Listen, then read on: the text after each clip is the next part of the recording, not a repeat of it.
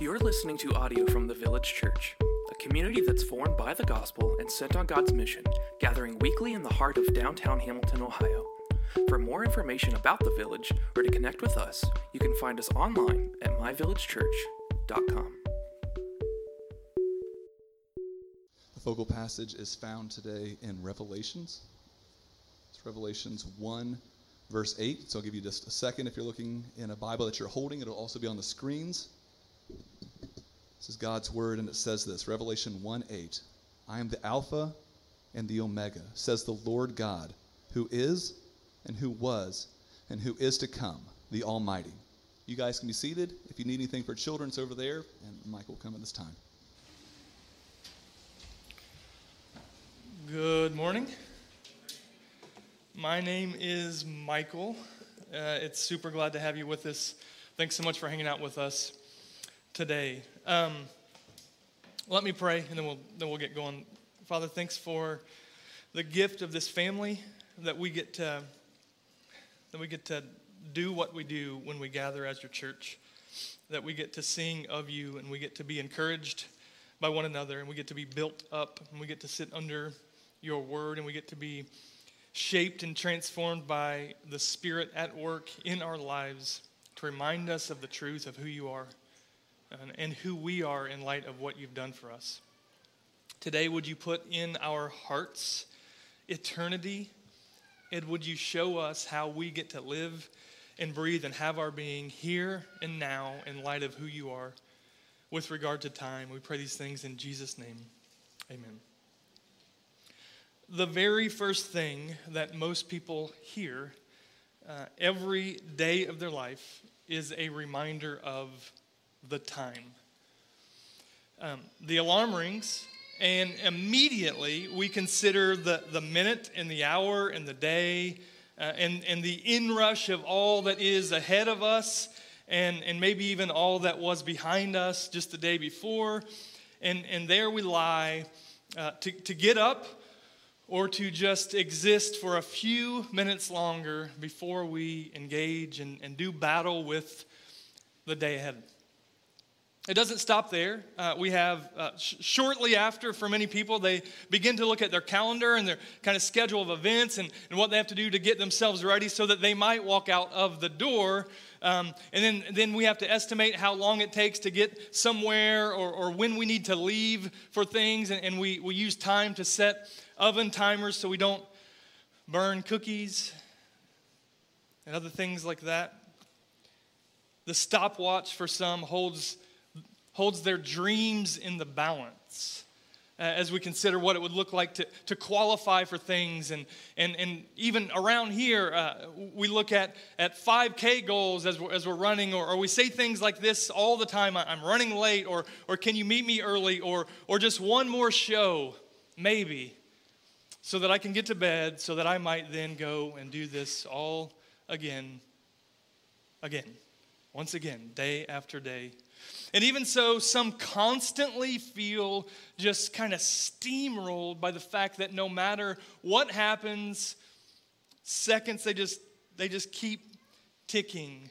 And as they do, their, their fleeting nature, it increases as we get older. And it's like I, I I've shared this years ago, but I used to have this dog as, as a child, and his, and his name was Jake. And he was a collie, and, and you would spray the water hose at him, and, and he would just bite the water hose. Like he would never stop biting the water stream. And even if it was like a, a nozzle with high pressure, it would just hit him, and he would just bite and bite and bite. And, and guess what Jake never did? He never got any water because it's impossible for him. It's, he's just biting and biting and biting. He, he would just never stop doing that. And that's sometimes what it feels like uh, as, uh, we, we read in the scriptures that we're grasping at the wind when we try to just engage with the seconds and the minutes and the hours and the days and the weeks and the months and the years and the decades as they just tick on by. It seems almost as if time is a, a demanding master and, and, and it's controlled by no one, and no one is outside of its rule. And, and we all have in our minds these kind of once upon a time beginnings, and we all, all have the hope of, of a happily ever after until, of course, life as we know it, it comes to an end. Seasons change, And, and for some, that has us running in circles, right? Um, there, there's no greater indicator of time here in the Midwest than seasonal change. And, and some hate that, right? Some people very dear to me hate when leaves begin to fall because what that means is like no more heat and no more laying in a pile of water somewhere, right? But but but that's true. Here in the Midwest, we get we get seasons and, and, and the leaves fall, and then then the, the snowflakes fall, and then then we get flowers budding and blooming, and then we get the onset of humidity and dysfunction. Am I showing my cards? Okay. But summer, it's good. It really is. So, so Solomon in the scriptures, he, he's the wisest that ever lived right? And, and he tells us that there's a time for everything under the sun, but what we know is, is that time isn't endless under the sun. We need no reminders to tell us that things they don't last forever, uh, forever and, and neither do we. And yet, we learn of a God who isn't quite motivated by time the way that we are. We learn of a God through the scriptures who, who, not only is he not motivated by time the way that we are, but he isn't quite hindered by it either. Because God is eternal, we get to entrust our past, our present, and our future into his hands. And this is this is good news. God is eternal. He is the God of infinite time as we're journeying through this series, He is, and we're finding out who God is in, in ways that we are not like that. Uh, we, we look at this kind of anchor text for this, and, and remember, we're not working through a book of the Bible right now like we normally do. We are five sermons in, uh, uh, in, in, a 10 part series where we're looking at these kind of anchor concepts and truths, these attributes of God, and we, are seeing who He is and in, in ways that we are not like him, all right? And so, so he is God eternal, God of infinite time. And we see this in, in Revelation 1 8. He says, I am the Alpha and the Omega. And for us, it's like, you might be saying, what is that? It, it, he's like saying, I am the A and, and the Z.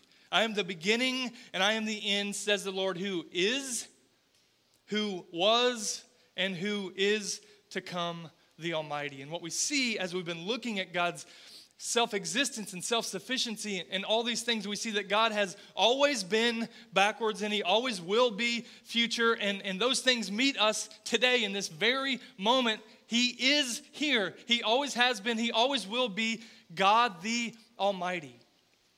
And so, the, the first point that kind of helps us uh, grapple with this is this God is outside of time. And if you consider deeply the ins and outs of, of movies like Back to the Future or, or concepts and figures like, like Doctor Strange or, or other time travel movies, it can begin to play with our minds. And we begin to, to look for plot holes, and, and there are plot holes in those things, right? And, and, and we, we try to figure it out, but, but what the writers have to do before they can write such a story is kind of spell out the rules in which these things work. If you see yourself in the future, that can alter reality, right? Which reality? This reality? And so that, that can like really quickly give us that brain exploding emoji, right? And, and our brains just can't handle that. It can play with our minds, right? See, when we think of time, we think of it in a line. Uh, just this week, I, I have these books that are this big they were sitting on my desk, and I meant to bring one out and forgot. Um, and, and they're like a timeline of the Old Testament, right? And, and we unfolded it this week. Uh, it was a, a practice of, of, of, staff. This is what we do around here. We just open books together, right? And it, it would go, it's like 20 feet long, just one page of the, the timeline of the Old Testament. And it has all the tiny little words and people and all the things and how they interact. And, and every time you've ever learned about history, right, you probably consider it in, in a timeline and, and in books and, and when we look at websites and stuff that they show us a line of time. This is the beginning of this empire and, and this is when this king ruled and then, then this is when uh, the decline began to happen and this is the end of his reign and this is the end of the empire. It, it happens in a line. We think of things in a linear way. Timelines condition us for that. So, so when things happen outside of that line, we can't, we can't compute that. Our brains can't get there. Um, it isn't helpful to hear things like, like this God dwells in eternity, but time dwells in God.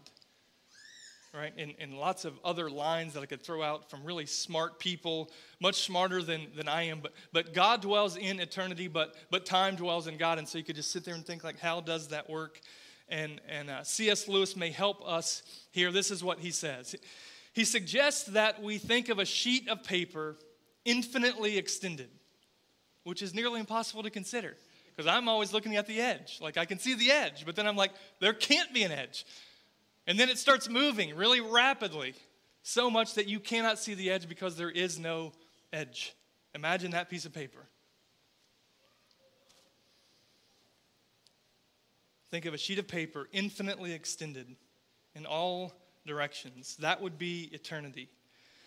Then on that paper, draw a short line to represent time. And I think the proper term would be a line segment, right? Um, so draw a short line on that piece of paper. So you have the expanse of paper in all directions, a little line segment. That is time. As, uh, as the line begins and ends on the infinite expanse, so time began in God and will end in Him. Thanks, C.S. Lewis, for clear, clearing that up for us, right? So I, I think there's some understanding, and, and, the thing that's helpful is time is not very big in the, the scheme of eternity. But then the other thing is, gosh, this is just like it's unraveling, right? Uh, A.W. Tozer, he, he goes on to say that God is present at time's beginning is not too difficult to comprehend. If God has always been, then, then when time began, we can assume and we can say, okay, God was there when time began. But that he appears at the beginning and the end simultaneously is not so easy to grasp, yet it is true. That's, I know, I, I've lost you again, right? He's there in the beginning, he's there in the end. There is no end, there was no beginning to him, and yet he's, he's, he's in all those places at once. So if there's anything that you learn from that, and we'll tease that out in a minute, we get to know this that, that there is a God and He's not in this room sitting on one of these seats. We are not Him, right? Because we don't exist. We can't even fathom these concepts. So he is not like us. He is outside of time. He has no beginning. He has no end. So, where do we draw these conclusions? Well, just a few passages help us kind of just glean some big picture stuff. In Job 26 6, the number of his years is unsearchable. The number of his years is unsearchable, meaning we, we can't, uh, you, you can't type it up. You can't, you can't quantify it, you can't put a, a number on it. There, there is no way to define or describe or even comprehend the number of God's years. Psalm 90, verse 2 Before the mountains were brought forth, or ever you had formed the earth in the, in the world, from everlasting to everlasting, you are God. So again, the paper or the timeline, whatever it is, as, as far back as anyone ever could possibly look in that direction, meaning the past, he's there, and, and likewise forward, he's there. Think of a number, the biggest number you've ever heard in your life, and, and put a number of days or weeks or, or, or years or decades or millennia. He's, he's far beyond that number. He has no end. He's from everlasting backwards to everlasting forwards. Uh, just a few verses later, Psalm 90, verse 4 For a thousand years in your sight are but as yesterday, when it is past, or as a watch in the night. So, so for a thousand years in, in, in the past, to God, it's like a, a, a watchman doing a three or four hour shift. It's all right in front of him. It's all present. It's all, it's all vivid to him right? Now, now, there are lots of layers when considering God and his relation to time, but, but these things are kind of mind melting. Wayne Grudem in Systematic Theology, he says this God sees all time equally vividly. We remember more recent events more vividly, and the clarity of our memory fades with the passing of time.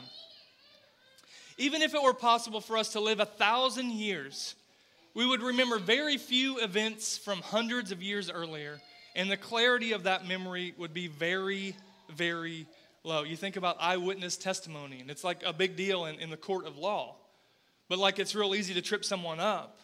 And, and there have been lots of cold case stuff come out over the, over the years, and, and in particular recently. And, and so they're trying to figure out uh, in, in one uh, case that kind of broke onto the scene a few years back, there was this this guy and some stuff happened and they're they're asking these kids you know like 15 or 20 years later like like was this kid in track practice that day?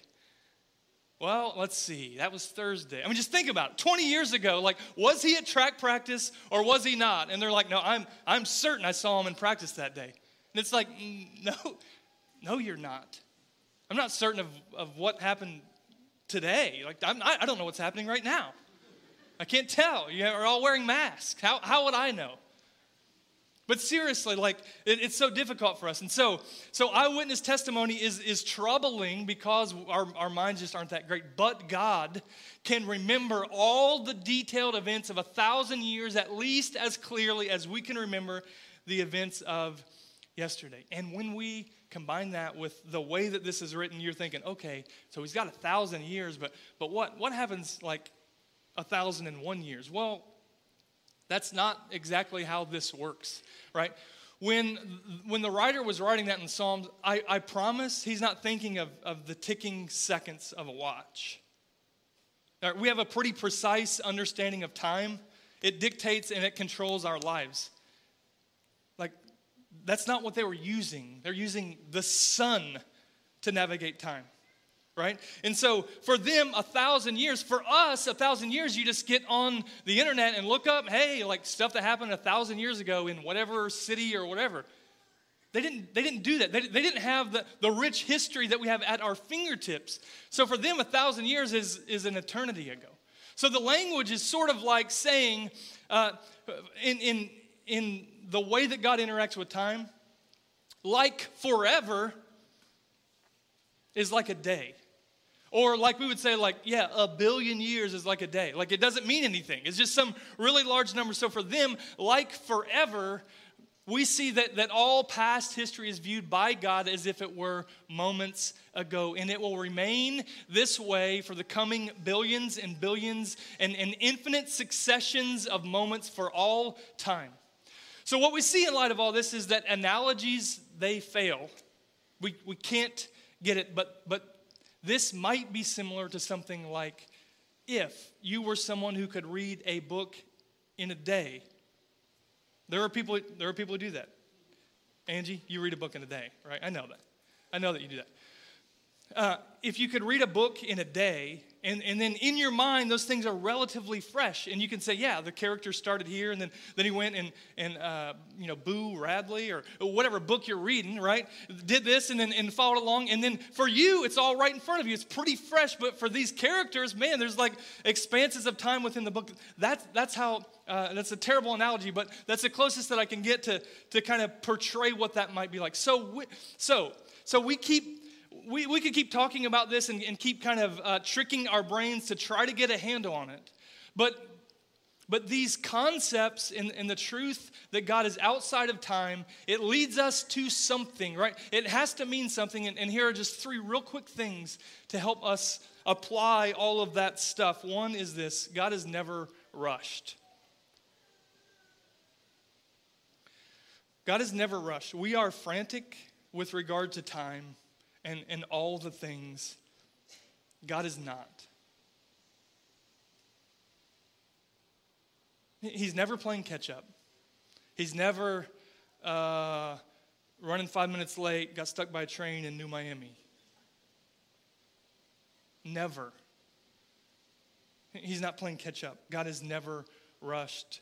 Secondly, God is never unprepared because he's never rushed, he's never running to class saying, Oh, bro, I forgot my pencil. You have a pencil?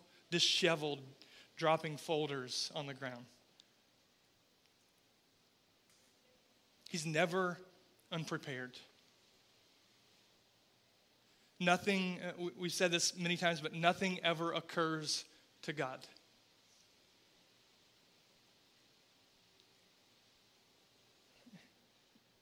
Never. Never does God say, oh, oh yeah.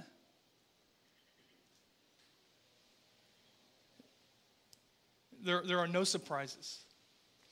And, and thirdly, God is never impatient. And all of these things are, are, are not me. Try as I might. And all of these things are not you. God is not tapping his fingers, waiting for the thing to happen, waiting for the thing to be over. Because, because all time is, is currently in front of him. And, and when we add up all the attributes of God, and this one just being one that, that he is infinite with regard to time, we add up all those other things that, that he is in control of all things, right? Gosh, that, that lets my heart rest just for a minute. When I find myself rushed and, and unprepared and, and impatient, God is not. He, he, is, he is none of those things. There's, there's no waiting in him. And because God is eternal, what I get to do is we get to entrust our past and our present and our future into his hands. The second thing, and kind of in contrast to all that, is that, that all creation lives within time. Nothing that has ever been created exists outside of time. There was a moment when time did not exist. And it began when this, when this world and, and the universe was brought to life by the Word of God. And so, even as, as limited as we are, we have a mindfulness of the concept of eternity.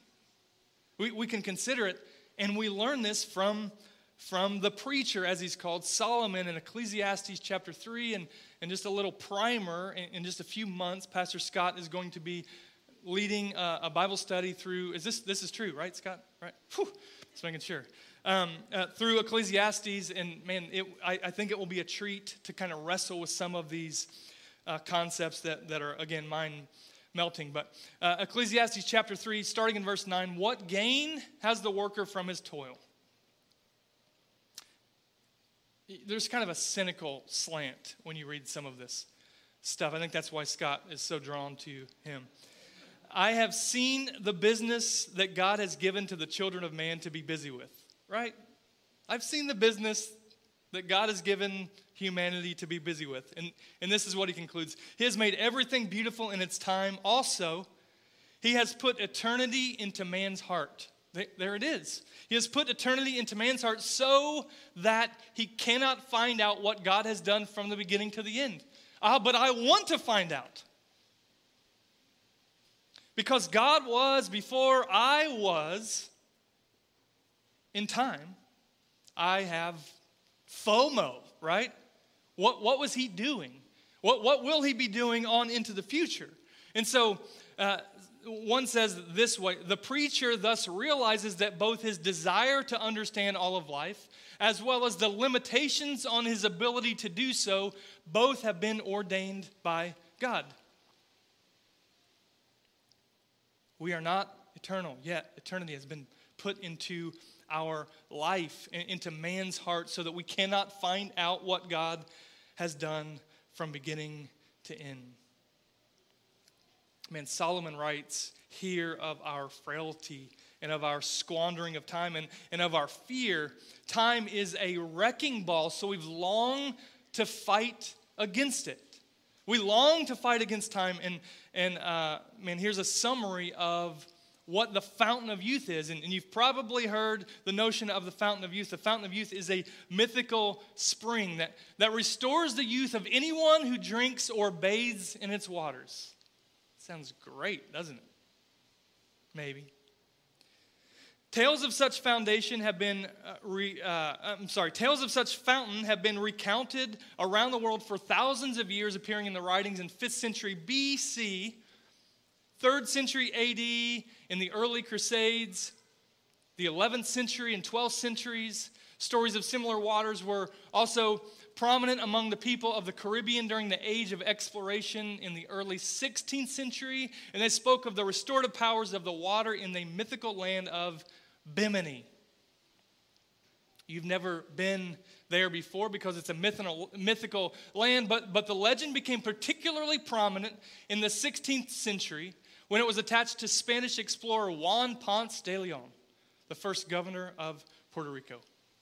This has been a thing for literally thousands of years that people go and they try to find for the elusive fountain of youth or some other remedy of aging, generally associated with magic waters.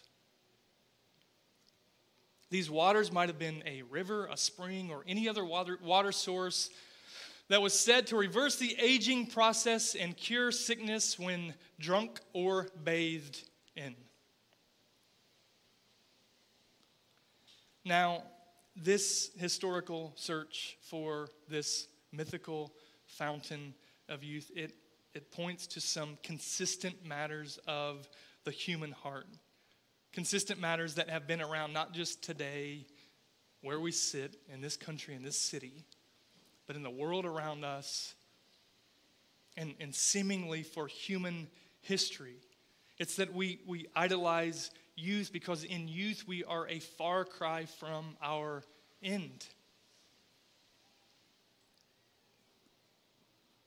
So, so in our context, we spend billions of dollars on skincare and Botox and anti aging formulas. And we drink nasty stuff and we put nasty stuff all over our face. We, meaning the collective human race, not necessarily myself. Parents, they relive the glory days by, by coaching or, or being tyrants to their kids in, in sports or, or pageants or whatever the thing is. Supplements make promises that no pill can keep. And, and athletes, they, they fight time with performance enhancing drugs and, and supplements, and we consume books and movies about people and, and vampires and other immortals with kind of a tinge of curiosity of just I mean, what might that be like to have 10,000 years behind us and have only just begun? And I'm always thinking, I think I would learn to play piano. That's like always the thing, you know? Like, but I bet for them, time seems pressing as well. Even though they have a lot of it, they still have to go to work and do the things, right? The, the ancients and the moderns alike have, have sought the globe and they've, they've risked life and livelihood for, for magic, time defying water. We know that eternity exists, and we also know that it does not exist within us or within these hands. So what? So what? Do we just give up? Do we just call off the search for the fountain of youth? You guys already bought your tickets to Bimini, didn't you? Do we just give up for, for water that promises eternal life? No, we don't, we don't get to do that. The, the aim of that search has been in the wrong direction. And, and Bimini does not mark the spot. Eternity is not within our hands, and yet there is one who is eternal. And by his grace, we can receive the gift of eternal life. And what we get to do is we get to trade in this striving and this thirst from, from wells of all that is temporal of all this stuff that won't last. Striving for, for eternal life from something that has been created. We get to trade that in for water from the well that never runs dry.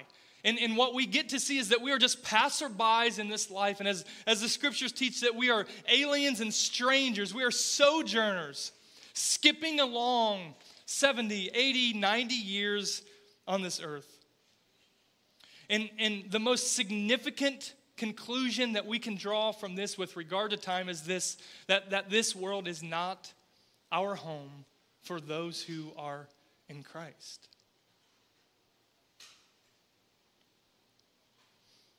So, so when we read what Paul tells us in Ephesians chapter 5, and he says, Look carefully how you walk, not as unwise, but as wise, making the best use of the time because the days are evil. Man, what he's telling us is as we get to redeem the time that we've been given, we get to make something of it. We don't just get to hunker down in, in, in fear or, or just separate ourselves, go live in the mountains somewhere. That's not what we get to do, but we get to, we get to, because the days are evil, we get to make the best use of the time that God has given us. We get to put God's full wisdom on display. And the only way we get to redeem time is to put our days in the hand of the one who is outside of time. Look, I don't know where this finds you. For some, it's, it's a complete assumption, something that you've known forever, and for others, it might not be. But could we all consider what, what just the face value of what Jesus tells us in John chapter 4? He says, this, this is the offer, the invitation, but, but whoever drinks of the water that I will give him will never be thirsty again. The water that I will give him will become in him a spring of water welling up to eternal life.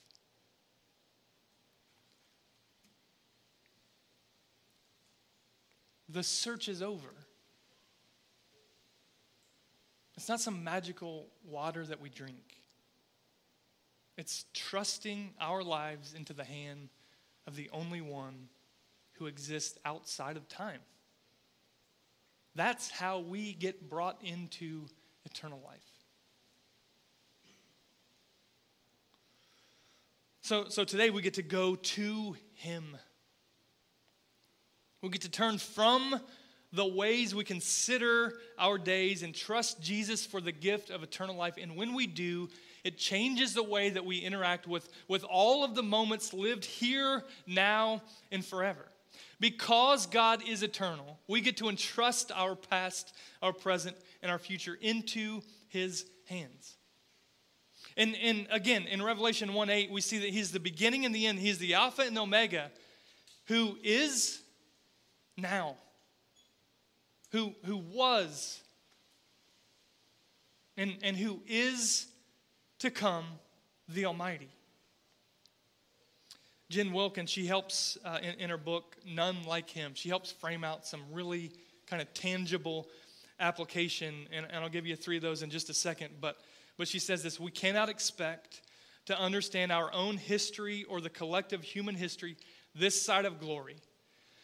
But we can trust our yesterday, our today, and our tomorrow to the one who was and is and is to come and she gives just re- three just really helpful considerations for us as we reflect and we repent and we respond. And, and the three things are this we get to let go of the past. And look, I'm not naive enough to say, oh, well, I'm sorry that horrible thing happened to you. I'll just let it just wash off your shoulder. I'm not saying that, right? But for some of us, it's difficult to let go of things that happened one hour ago, even right now stuff spinning in our minds about something that happened today, and for others, it might be decades ago.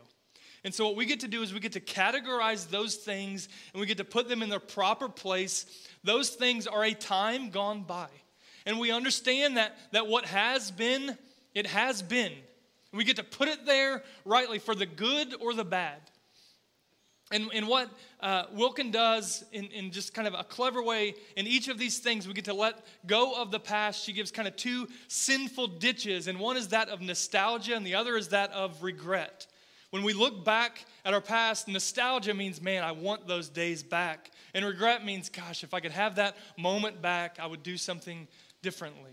And both of those things can, can dwell up in us and they can begin to define or at least control us, right? We can uh, we can covet a season that, that is um, that has gone by as if it were better than the one that, that God has presently put in our lives. And sure, some of those things are true, but we ought not fall into the ditch, right? So if you find yourself longing for the good or lamenting the bad of the past in unhealthy ways or in ways which heap guilt upon us, we get to let it go by trusting the God who was never caught off guard by anything that's happened to us, through us, or, or from us in our past. The second thing is we get to let go of the future. She says, redeeming the time requires letting the future stay in the future. Just like we let the past ruin the present, we let the future ruin the present of what is. Why do we do that? Well, well, we, we fall into the traps of anticipation or anxiety. And one is, gosh, we just want the future to be here so bad, and we just wish that it was present, like Christmas morning, but, but void of joy. Or we look to the future and we say, oh gosh, when that happens, my life is over. Both of those things are untrue. So we don't get to get caught up in those things, all right? And, and, again, we can covet a season that is yet to be over the one that, that is currently in front of us, right? And so we say things like, man, if I can just drive, or, when I get to college, or when I get a, a career, or when I get a, a, marriage or a family, or any of the things. And what we get to do is, is, is be mindful that those things are in the future, maybe. But right now, you are living in the present. And lastly, we get to live today fully. And I would say it this way after all, it is where we currently are. We are here, here and now, today. And so, redeeming the time requires that we be fully present. Man, that is really helpful for me because I'm pretty regularly thinking about the things that just were or the things that just will be.